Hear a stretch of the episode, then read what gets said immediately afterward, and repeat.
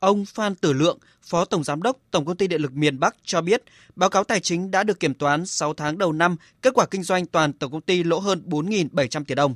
Giá nhiên liệu toàn cầu tăng khiến chi phí của các nhà máy sản xuất điện tăng theo, do đó làm tăng chi phí mua điện trên thị trường điện của Tập đoàn Điện lực Việt Nam.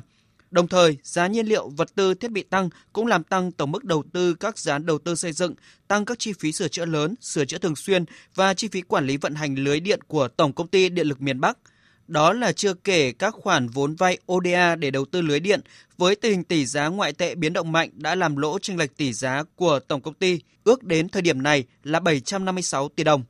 Để giảm tối đa những khó khăn trong sản xuất kinh doanh, Tổng công ty Điện lực miền Bắc đã tăng cường các giải pháp quản trị, nỗ lực tiết giảm tối đa các khoản chi phí nhằm giảm bớt lỗ như giãn tiến độ các dự án đầu tư xây dựng cơ bản, tiết giảm chi phí sửa chữa lớn, tiết giảm chi phí biến động, Ông Phan Tử Lượng nêu thực tế và kiến nghị. Năm 2022 nếu như tổng công ty xảy ra lỗ thì sẽ có một số các cái ảnh hưởng rất lớn đến tổng công ty, đến khả năng cấp điện cho địa phương. Tổng công ty sẽ mất cân đối tài chính và từ đó sẽ đứt gãy dòng tiền. Cái thứ hai nữa là nếu mà lỗ thì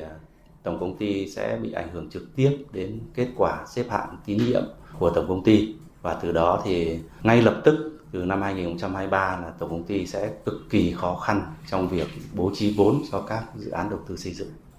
để duy trì được hoạt động sản xuất kinh doanh của tổng công ty và đáp ứng được đủ điện phục vụ phát triển kinh tế xã hội. Thì tổng công ty kiến nghị các bộ, ngành, chính phủ xem xét các yếu tố khách quan để điều chỉnh giá điện